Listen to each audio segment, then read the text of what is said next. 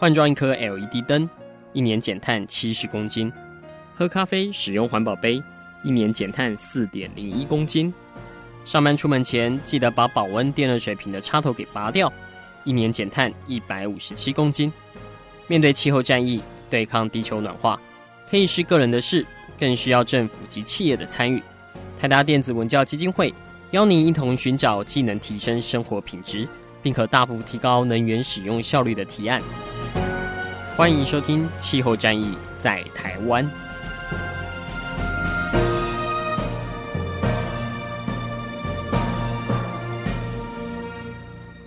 各位听众朋友们，大家好，欢迎大家来收听我们这一集的《气候战役在台湾》，我是主持人台达电子文教基金会的高怡凡哈。那我们这一季的主题是来讨论气候立法。这个我们今年中有可能就是在立法院会来讨论我们过去在二零一五年修订的这个温管法哈。那它有可能在今年会变身哦，变成一个叫气候法。那现在真正的名称还未定，有可能是气候因应法，有可能有人觉得要叫气候行动法哦。那甚至有人觉得要倡议叫做气候紧急法，我 就是。整个一个大趋势就是从我们过去国家是管制温室气体，但是现在我们会来整个为了气候变迁要做出的一些调试跟因应的动作哈，都会浓缩在这个气候法里面。那这个气候法里面有很多新的一些倡议哈，包括像是他把人权写进去了，那甚至于有一些气候诉讼的概念，那还有大家最关心的就是在税费的部分哈。那过去他有订立的一些碳交易的篇章，但是这一次他主要的一个。管制的武器是未来有可能政府他想要开征一个叫做碳费，哦，不是税哦，是碳费。那碳费这个东西到底是用一个成本来诱导民众来做一些减碳的行为这样子，但是就是到底管不管用，我们就要来征询很多专家学者的意见这样子哦，或者是大家想想看哦，当日后如果有一天你是你的是日常生活各种消费、采买，甚至于行为、交通运输都是以碳计价的话。这个碳费能不能发挥它的管制效应？还有就是大家最关心的，那要定多少哈？每一吨多少钱？甚至于说每一克多少钱？我要付出多少成本哈？这个在国外都已经有很多一些详细的研究。那所以我们今天请到了国内在这方面的权威哈，是中华经济研研究院绿色经济研究中心的刘哲良博士哈。哎，博士，请跟大家问问候一下。嗨，大家好，我是刘哲良。其实博士的名字对我来说蛮好记的哦，因为以前我有同学叫郭哲良，也有人叫刘哲宏。那老师，那刘博士是刘哲良，我觉得哎，这个名字对我来说都还蛮熟的哈。那博士，我们可以先来聊一下？因为我们知道环保署就是有委托您来做一个就是呃温室气体管理措施的成效货币化的这方面的研究哈，可不可以先跟听众们大概解释一下，是什么叫做一个货币化的概念？那这个在环境治理上是一个过去很常用的手法吗？好，那感谢主持人哦。那我就简单说明一下，其实货币化这个东西，顾名思义啊，我们是尝试要把一些政策或者是人的行为，它对环境带的影响，把它转成用货币化方式来处理。那为什么有这个想法？是因为哦，其实我们一般人对于什么东西比较有感？我们是对于要支付代价的这种东西或行为比较有感。所以，如果我们今天讲的是温室气体排一吨，我对于一吨的温室气体其实没有什么感觉。嗯、可是，如果你知道你为了这一吨要付出多少代价，也许是一千块，也许是五百块，那么它就有可能去改变你的行为。所以，事实上，货币化的方法论，它在环境经济学是一个特别的。发展的专业领域，那其实它发展也三四十年，算相当成熟，而且在二零一九年，ISO 又已经把它出成是标准的评估流程。嗯。那成熟的东西比较容易做政策运用，那它的目的就是说，当我们在衡量一些人的行为，它对环境的影响，影响我们通常是讲说那些物理指标啦，就是我们讲 PM 二点五排多少吨，温室气体排多少吨，这个我们叫做 effect，叫做影响。但是我们会进一步去把它货币化，变成是 value，就是经济价值。那用这种方式，我们就可以来呈现说，比较不好的负面的影响，它转起来叫做成本。那反过来讲，是你把这一些负面的影响降低之后，它用货币化方式呈现，就是叫效益。嗯，所以事实上，有时候我们当然说这个是比较专业的，有时候我们泛泛的在谈效益这个词的时候。我们以为它叫做好的事情的统称啊。但是在经济学领域，特别是环境学领域，其实当我们讲到效益的时候，其实我们讲到的是用货币衡量的东西。嗯，所以我们自己在做专业评估的时候，我们是会把影响跟效益、价值、成本这几个词分得很清楚。嗯，因为影响这个东西是物理指标，效益、成本、价值这些都是货币化指标。对，一般人也会比较听得懂，或者是他的感受性可以比较直接去做那个类比，然后。因为像我们过去都谈说，其实很多一堆环境的事件，或者是一堆什么建设、经济建设要不要做，其实有时候都衡量，就牵涉到它的 cost and benefit，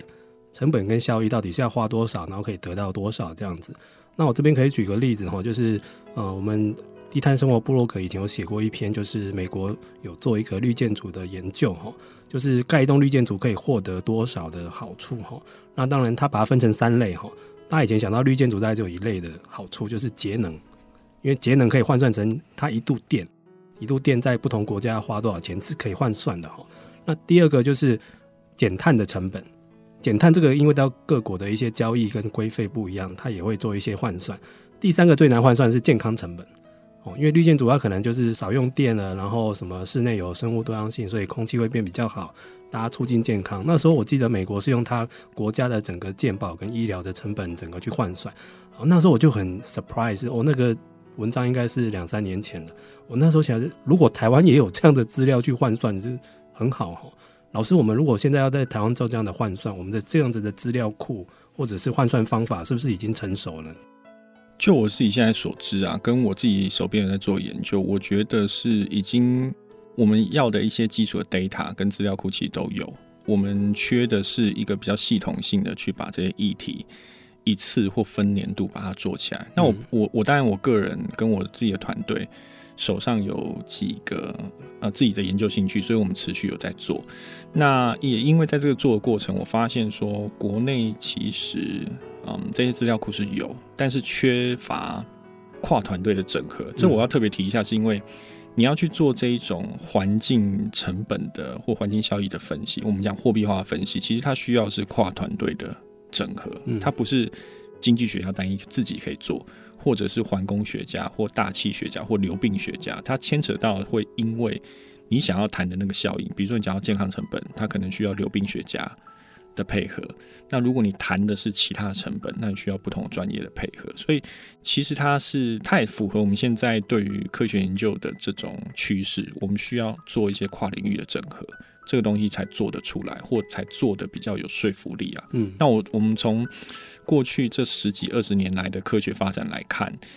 呃，这件事情环境成效的货币化这件事情，大概在二三十年前，我的老师辈们回台湾之后就开始有萌芽。嗯，但是我觉得真的比较成熟，可以估的比较有说服力，就把那东西估出来，大概是最近这五年或十年的事情。哇，那也是代表现在终于成熟了，然后我们这个本土的资料库终于慢慢也建立起来了哈。因为像刘博士他这个受环保署委托的这个货币化的研究，其实他已经有去换算了哈。这个大家现在最关心的就是台湾的话，很多就是蛮 care 到空气品质的哈，就是我们所谓的 PM 二二点五之类的哈，这种空气中的悬浮微粒啦、有害物质，到底减一吨大概可以相当于有多少的效益？那至于它不同的排放源哈，包括像是车子啦，或者是工厂啦。它每减一吨，其实各自效益是不一样的。这方面，老师可以把你的研究成果跟听众们稍微介绍一下。嗯，这一部分我我先讲一下这个背景哦，就是我们当初接触到想要做这个议题，其实是因为看到美国 US EPA，就是美国环境环保署，他们有做一些嗯，我们讲说解析度比较是属于第一层，就是他用一些加总参数做的一些结果。那他的那些结果，它其实可以去反映说。不同部门别，美国是做十七个部门呐、啊。嗯、他说这些部门我可以衡量算给你说，这些部门每平均每排一吨，它带的单位成本 PM 二点五，还有它前驱物就是 SOx 跟 NOx。嗯，那我们就很好奇，嗯，美国为什么要做这件事情？它不是只是为了算，它是说因为我在美国的政策评估的。程序是比较完整，它在任何的法令规章或者一些政策要出来的时候，比较大规模的，它都要做法规影响评估，嗯、叫 RIA。那 RIA 里面必须要做成本效益分析，所以他们必须要针对每个政策法令下去之后，可以带来多少环境成效或环境成本，做一个比较清楚的评估。嗯，所以他们去环保署，他们去估这一套出来，其实是为了让你去当第一阶段，有点像是我们国内的环评有分一阶嘛，然后比较、嗯、比较需要讨论是进入到二阶这种。类似这种 tier 的概念，层级式的概念，嗯、所以他做这条参数出来是说，那你在 tier one，你在一开始要做 RIA 分析的时候，你可以引用这个参数来做。那如果委员觉得不够，我们进到个案评估的时候，就要求你去做你开发案的那个点，嗯的各自评估。嗯、所以它其实是为了去补充整个政策评估的过程那个完整，他去做。嗯，那其实台湾目前。呃，我们只有环评嘛，那我们没有那种标准的 RIA。虽然说国发会在二零一六、二零一七曾经尝试要推过，不过后来目前为止没有太大的进展。嗯，就是说变选择性的，你可以做，你可以不做。那我们那时候就觉得说，哎、欸，如果我们可以在国内把这套参数给做出来，事实上会是一个蛮好的参考点。所以我们是在那样的前提之下去做了这个工作。那我们确实用台湾的一些 data 做出。台湾点线面圆，就是点圆啊、线圆跟面圆，它然后有不同行业别跟不同的载具，比如说汽车、机车、二行程、四行程等等。平均来说，它每排一吨 PM 二点五带来的环境成本，嗯、那特别是健康成本啊，因为健康成本大概占了环境成本里面的大概九九十八趴左右。嗯对，大概国际上状况也是这样，所以事实上你要看空气污染的环境成本，其实去看它的死亡风险成本就应该就足以代表，因为它的份额是最高。所以我们是确实在前两年有做过这样的事情。那有了这这一套参数之后，我们开始可以做蛮多的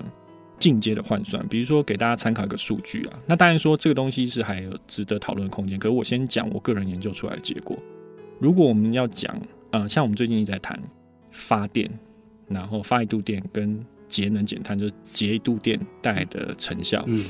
那我们就讲说，那如果我们是用节电的方式去来做减碳呢，可不可以顺便谈它可以带来的空气污染改善的效益？事实上是可以。那经过我们去年有大概换算一下，我们现在每使用一度电，我们用二零一八年的 data 来算，大概它换算成空污的健康成本。一度电大概是一点三块左右。嗯，那反过来讲，我们今天只要在生活中每减少一度电的使用，事实上我们带来的健康效益是一点三块。哦，那很高诶！现在一度电也才两块多，不到三块。我们的平均成本二点二点六还是二点五？对对对，对我们这一套博士讲的就是我们以前台大真的很想算出来，因为我们整天叫人家省电，人家都说阿领导我们亏点气哦。就觉得我们很实在太太唱高调了，但是现在其实有可以直接换算的哈。那你想想看，我们哇，那这样台达的绿建组，这个回去我们要跟我们同事报告一下哈。我们每年在那边算，我们帮世界帮客户省了多少上亿度的电哈。哇，这样换算起来，我们的又附加了一些可以货币化的健康的效益哈。感恩博士给我们的贡献这样子。那博士，如果我看到你的研究里面有写到，就包括像现在大家很 care 的像空污这个东西，其实它主要的来污染源是那些车辆哈。不好意思的说，其实不一定是发电厂，因为像这种大货车，尤其是吃柴油的哈，这个它的空污的贡献还比较大。我看到是，其实客车的话，光是汽油小客车，只要减一吨 PM 二点五，其实它的价值都是上亿的。那这样政府目前在苦恼这些，到底我要怎么补贴多少，才能让这些比较高耗能又高污染的这些油车去退场？其实我补他们多少钱，这个针对上亿的效益，应该都是很划算的啊。政府是不是可以这样想？这也涉及到几个嗯层次性的问题。我们先讲一个基本背景，就是根据我们这几年的一些空污监测还有模式模拟的结果啊，其实。台湾的空污的来源大概就是分三块嘛，嗯，三分之一大概是境外，那三分之一是固定污染源，就我们讲工厂，包含发电厂这样，那三分之一是移动污染源，嗯，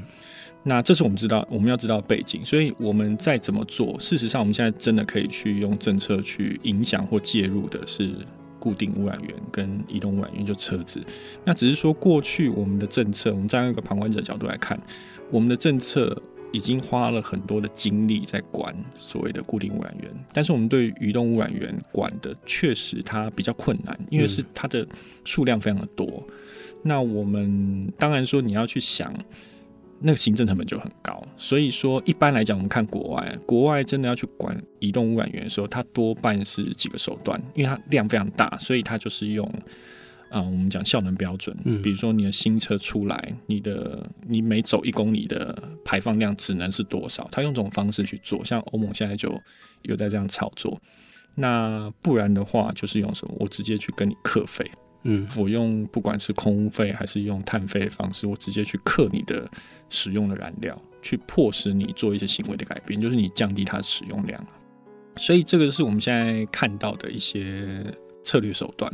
那回到我们讲的政策层次，我们在我们有时候要去做这一种，不管是补助还是限制的时候，有时候呃，我们要去衡量代价。那像刚刚主持人讲到说，如果我们算出来的一顿可以带来的效益是，比如说他少排一顿可能是几千万或上亿啊，那数字确切我有点忘记，要回去看。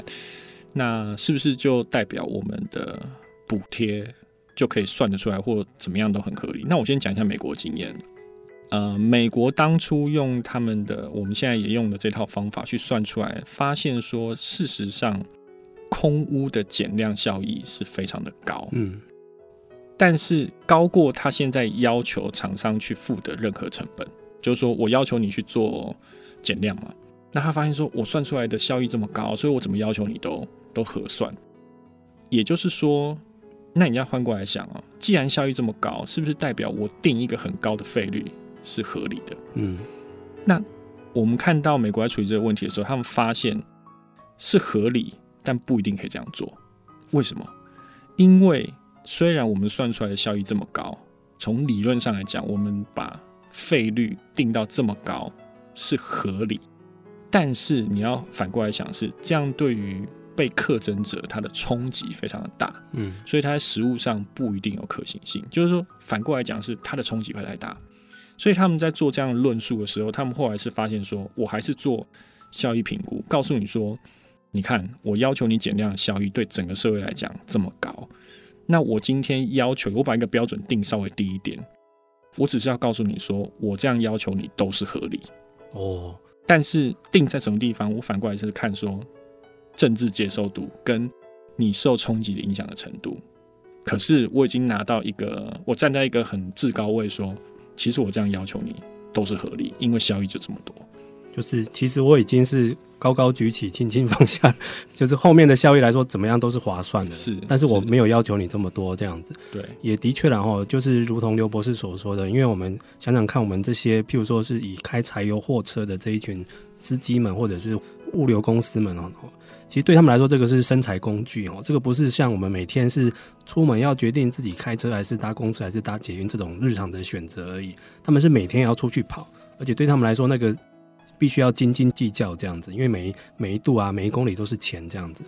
之前我就听过一个公车业者在抱怨，因为之前政府也曾经有寄出补贴嘛，哈，希望他们把柴油巴士换成电动巴士。那时候，那时候其实他们政府开的补贴听说也蛮高，有到两三百万这样子。但他们都会回嘴说，公车一台都五六百，甚至于有七八百万的，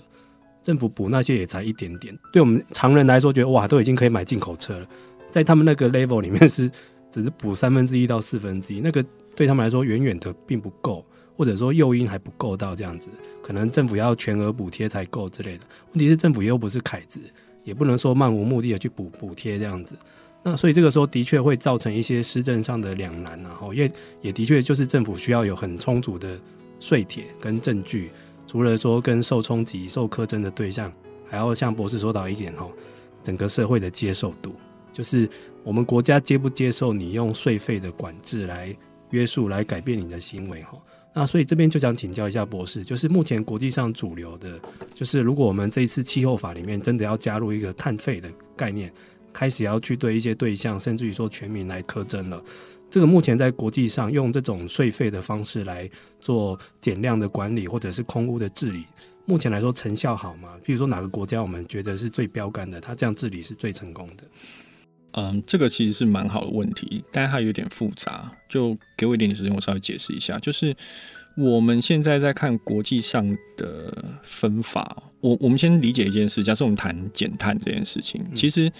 我们想一下真实世界，它怎么样可以减碳？减碳都是因为你用了某一些减量技术，或我们少用能资源，嗯，所以真正在减碳的是减量技术。那我们就很好奇说，那你这边讲排放交易啊、碳费啊、碳税，它跟减量技术有没有关系？它的关系是说，我透过这种经济诱因的方式，促使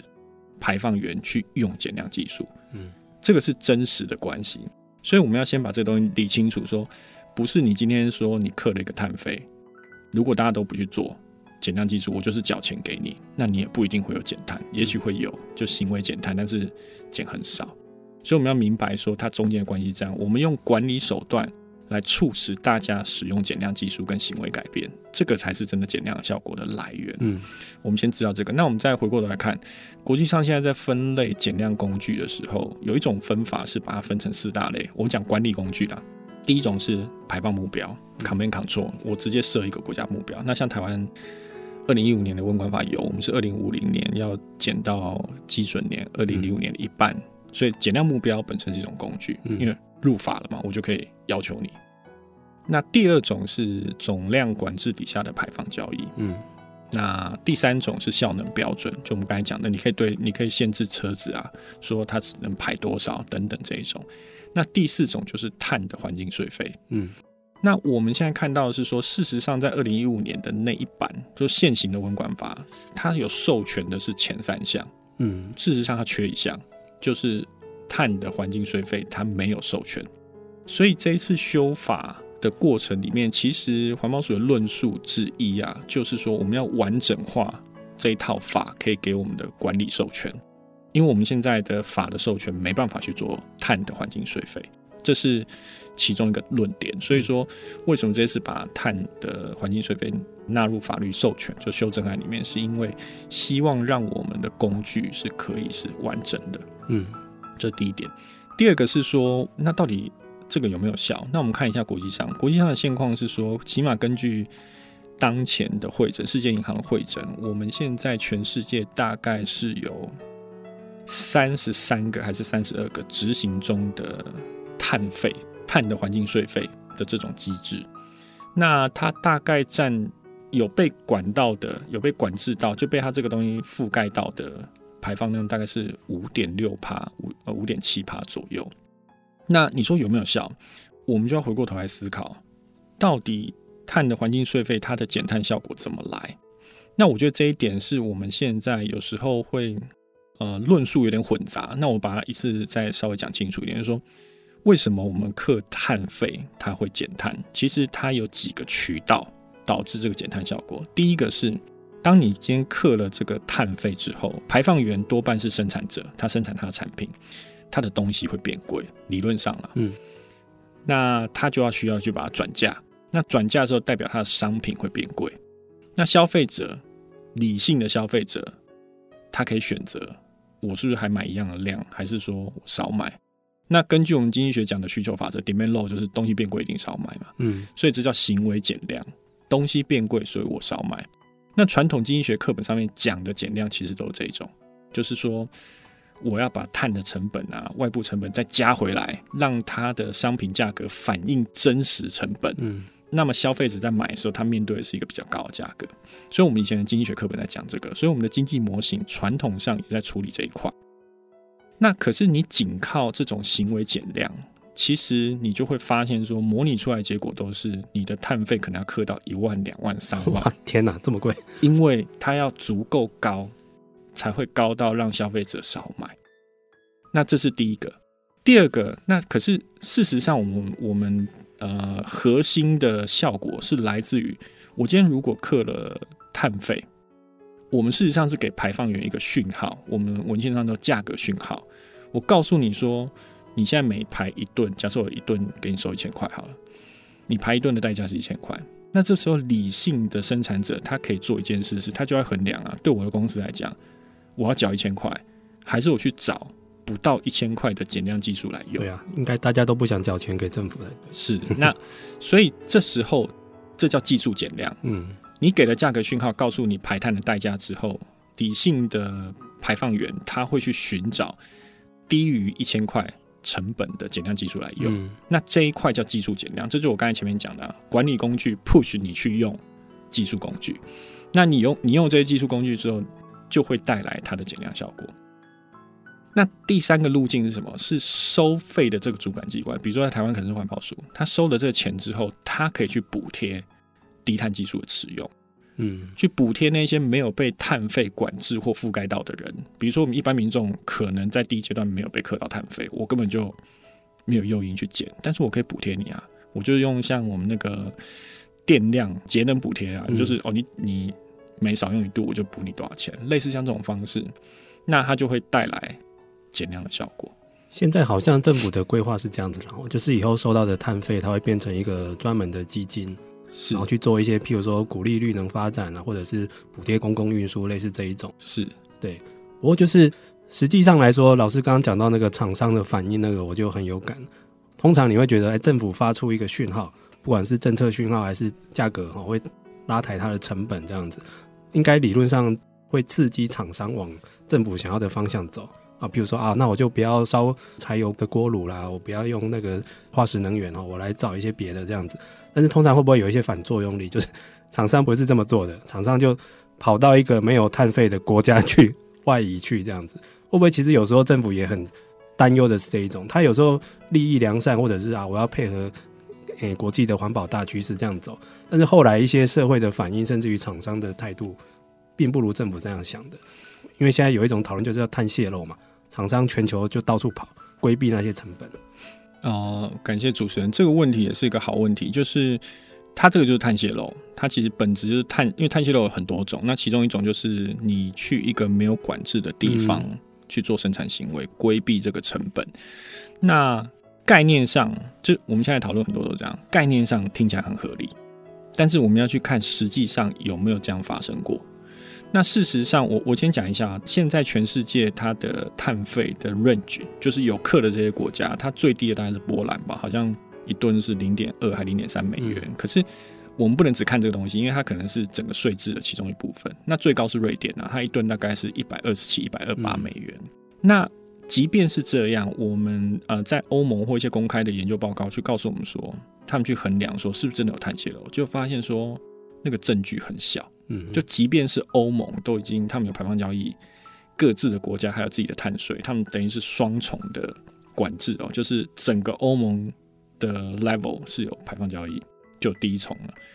第二重是各自国家有各自的碳费。嗯、那即便在这种状况下，欧盟的碳泄漏状况也没有证据显示说真的存在。那也就是说，概念上确实，当我们刻到一个非常高、非常高，厂商受不了的时候，他要么就是。转行就不做了嘛，要么就是不不去别的地方做嘛。对，概念上有，但是实物上现在看到的没有那么显著的证据说有这件事情存在。这样是。那老师，你对目前环保署提出来的这个气候法的草案，它目前碳费哈，目前是预定每一吨以后在台湾要征大概一百一十块的台币，然后换算大概是四块钱美金左右的。老师觉得这个水准是还 OK 吗？还是太低？呃，就我所知啊，我们如果从署长公开对外的一些新闻稿，我们去看呢，其实其实他没有说一定要克这个金额。嗯，那我回过头来讲哦，我们怎么决定一个金额它是适当的？嗯，那就要回到方法学的问题。那我们刚刚有讲过，回到我们前面讲哦，我们怎么样去决定一个碳的税费刻下去之后的减量效果？其实就是价格讯号那一部分是，然后行为是一部分嘛，对不对？那国际上在讨论说决定这个费率的时候，我们就要去看技术减量厂商在不同的减量技术里面，它到大概要花多少钱？那我们就可以找出一条曲线，叫减量成本曲线。比如说，我们就知道说，当我每一吨刻在某一个金额的时候，其实厂商低于这个金额的呃减量技术有多少？厂商全部去采用之后，可以带多少减量？嗯。事实上，我们就是用这种技术方法去决定你在第一阶段，因为你碳费可能不是一次到位，你可能分阶段。那你第一次的时候，你定在那个地方，应该理论上可以带来多少减量潜力？嗯，应该是要用这种方科学方法去反推决定。那目前这一块比较系统化的评估是工研院，也是环保署那边委的计划，他们做了三年还是四年建了一个模型，能源工程模型去算，那我们确实是有算出来台湾各业别他们的那个减量成本跟减量潜力。那我我曾经去看这条线，看这条刻画出来的线，我们发现说，确实它的那个成本分布跟国际上都很像。也就是说，其实低成本的技术还是占大部分。为什么？嗯、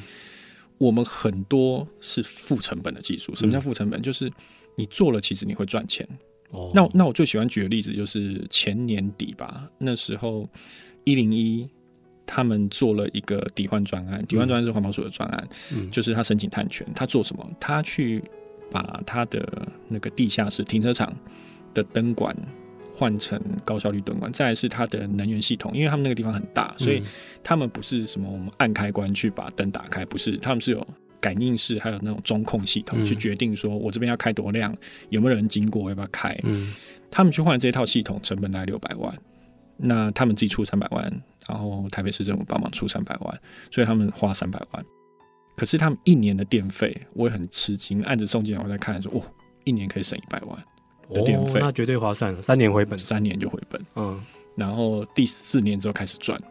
那这个就是我们讲的负成本。负成本有时候大家会被这个词搞混说，说啊，可是他买东西就要付钱，为什么有负成本？不是，我们讲的负成本是跟你本来要支付的代价去做比较。嗯嗯，你如果都没有换。你每年电费要多付一百万嘛？嗯，那反过来讲是，你每年少付一百万是你赚到的。嗯，那你去跟你的成本做比较，你发现你三年就回本。嗯，所以会有负成本。那实物上其实这些负成本的，它是散见在很多部门，特别是住商部门，包括我们自己家里，我们个人的家庭的这种空调啊，这些高效率的设备都是。所以你会看到说，事实上不是没有这些潜力，只是我们之前缺乏一个好的工具去把它。诱发出来，嗯，那比如说，那我们也观察到，我在不同场合其实有提到过，我们自己在第一线观察到，从人的行为角度来讲，大概有三四个理由会导致这样。第一个是我们根本不知道，嗯，比如说我自己是我们自己住的那个社区的管委会委员，那我们那个管我们那个社区可能三四百人，算这个中型社区，可是你没有一个专业团队来帮你看你整栋大楼哪边。有那个空间要换什么的时候，嗯，我们根本一般人不会知道。所以第一个是我们缺乏专业的知识去判断我们可以做什么，这第一个。第二个是，事实上我们我们的器具使用习惯，我我觉得不一定只有东方人啊，是东西方可能都有。就是我讲一个例子哦，我假设是公司的总务，那今天有一个呃员工来跟我登记说他办公室的灯管坏掉。那我一定就是帮他换那根灯管，嗯，我不会去跟老板讲说，哎、欸，老板，我们干脆一次来换 LED，就一次整套全换，不会。通常正常的总务不会做这种事。是，所以你有没有看到，这是我们现在管理上面的习惯？这不是错，这就是因为我们管理习惯就是那样，我们不会先去整个系统性的思考说，那我干脆一次换，除非像说，比如像台达电这么有前瞻视野的公司，他知道说我要做这种基础建设的投资，不然的话，一般大家就是坏什么就换什么，嗯、啊，没有坏的我干嘛换？就是要要节省啊，啊，我们东方能用继续用，对对对，撑着，对，这是第二个。那第三个观察是说，就算我知道，我不一定有钱换。嗯，比如说我们换冷气，我说我我我也是很喜欢举我自己的例子，我去年才狠心 就是把家里的十几年的冷气换掉，当初买是买很贵，嗯，一对二还一对三。然后发现电费实在太贵，夏天电费太贵，又舍不得换。因为冷气师傅来都说，你这个就用哎呀，还可以用很多年啊。这个当初也是多好多好，就讲很多，那、啊、也没有坏啊。可是后来看到电费单，子，还是觉得不行，因为它越来越热。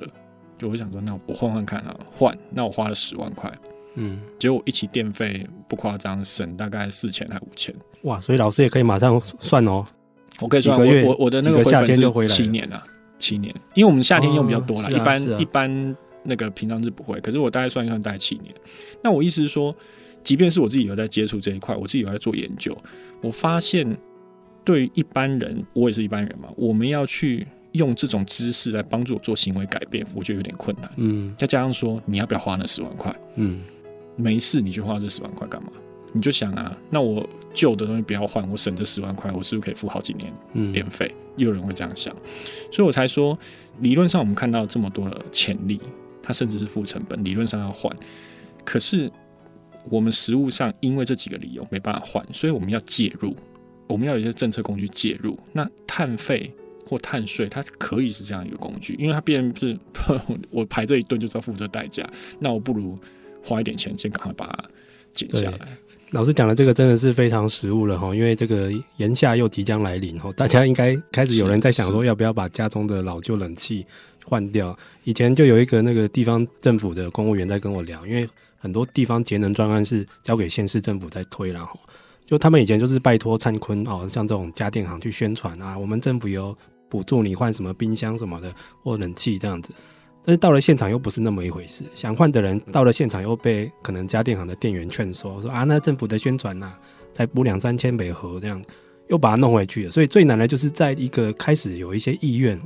想要做的这样子的用户，在那个时候你的资讯跟政府的补贴可以介入的话，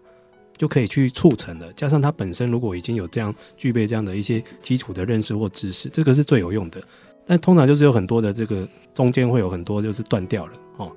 那像老师，如果我刚刚想要问的是，我们这个政府的这个碳费这个概念，它是不是也应该是一个长期的规划？比如说，我就是让厂商或让老百姓知道，我可能第一年慢慢磕四块美金，以后我会长期的一直磕，而且是会越来越贵，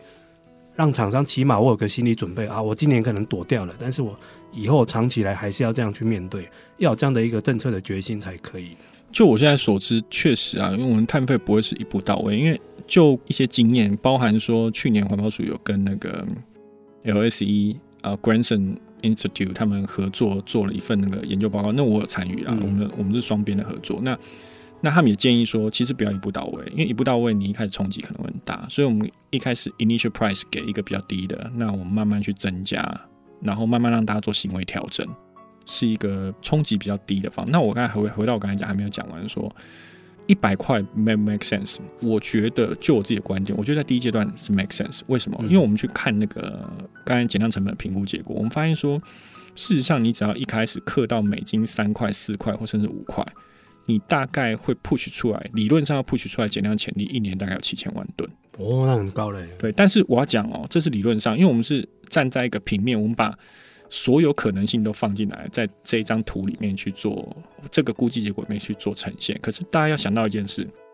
实物上在操作这些东西的时候，它不是一天就会好。嗯，不是说我今天买一个灯管，明天就可以用。灯管它比较简单啊，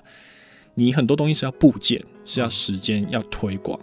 所以你说我一开始如果刻个好比五千块，那是不是代表五千块以下的那些减量潜力低于五千块以下减下去？明年就实现？不会啊，它一样需要时间。所以综合上面讲的是，第一个部件需要时间。所以那在这种状况下，你一开始刻一个高的，跟一开始刻一个低的，它的代价就在于说，高的对产业冲击非常的大，嗯，低的是产业冲击比较小。可是我们一样都有机会去把那一些低于这个税率的那一些措施，慢慢把它部件出来，或者说尽快部件出来。所以对我们来讲，我们讲求的是效率啦，就是你刻一百块，如果可以。触发七千万吨，跟你刻五千块触发多，比如说七千五百万吨，多五百万吨，那我们一开始一定选经济学家啦，也不代表所有经济学家。我的话，我会选刻一百块啊，冲击比较低，七千万吨先出来，先让大家有时间适应、调整一下这样子。对，那那为什么？因为你在刻这个一开始比较低，或者说你需要先部件这一些负成本或成本比较低的措施出来的同时，我们技术一直在进步，嗯、所以我们这条线其实结构会慢慢在变，嗯，就是我们成本会慢慢在降低。那一般民众在熟悉减量措施使用的过程里面，再加上说贵的技术慢慢在降低，变便宜了，所以它在之后部件是更轻松，嗯，而不是说你一开始就。做好做满，一开始就要求说你明年就要给我做到什么程度，因为不太可能。第一个是部件需要时间，第二个是如果你现在去要求他去用那个成本很高的技术，事实上不 make sense，成本太高，再来是不确定性也高。所以本来在实物上去操作这件事情的时候，就是尽量不要一步到位，它就是分几次，我们慢慢调整，慢慢调整，然后配合执行的成效去做修正，也给我们一些空间呐。是是，这也是比较符合一般老实说了基本的那个人性啊。哈。如果你一下子就这个铁腕哈，寄出一些非常严苛、很高不可攀的价格，老实说，这个民间受得了的，我猜也没也没几几家公司可以了哈。那到时候有有可能没有达到你预期的政策的效果，只是说我这一次真的是因为这次大家各界也是寄予厚望了，因为隔了六年，台湾终于要去温管法要去升级，变成一个气候法，大家目前都有对它有很高的期待。那加上说最近政府也喊出了哈，要去朝向二零五零年净零排放的这样子可行的路径有去研究哈。那这一块未来到底能不能写进我们的气候法案里面？目前大家也在关注哈。最后问一下刘博士，对于这个即将要问世的这个台湾的气候法，博士你有没有什么样的期待或建议呢？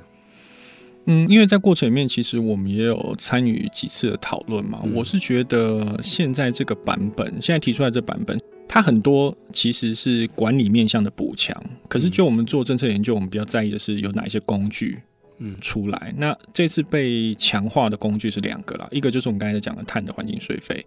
一个其实是效能标准。嗯、那效能标准它从旧版现行版本里面是。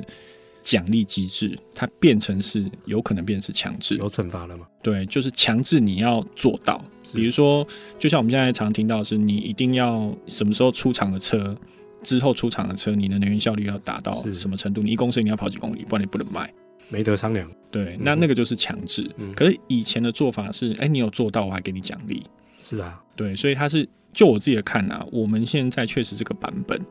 它的工具变得比较完整。那所以从法的授权角度来讲，它的效果理论上是更好。嗯，但是我们现在一直遇到问题，事实上都是执行跟沟通上的问题啊。包含说，为什么我们很多人都质疑说，二零一五年就给你这个法，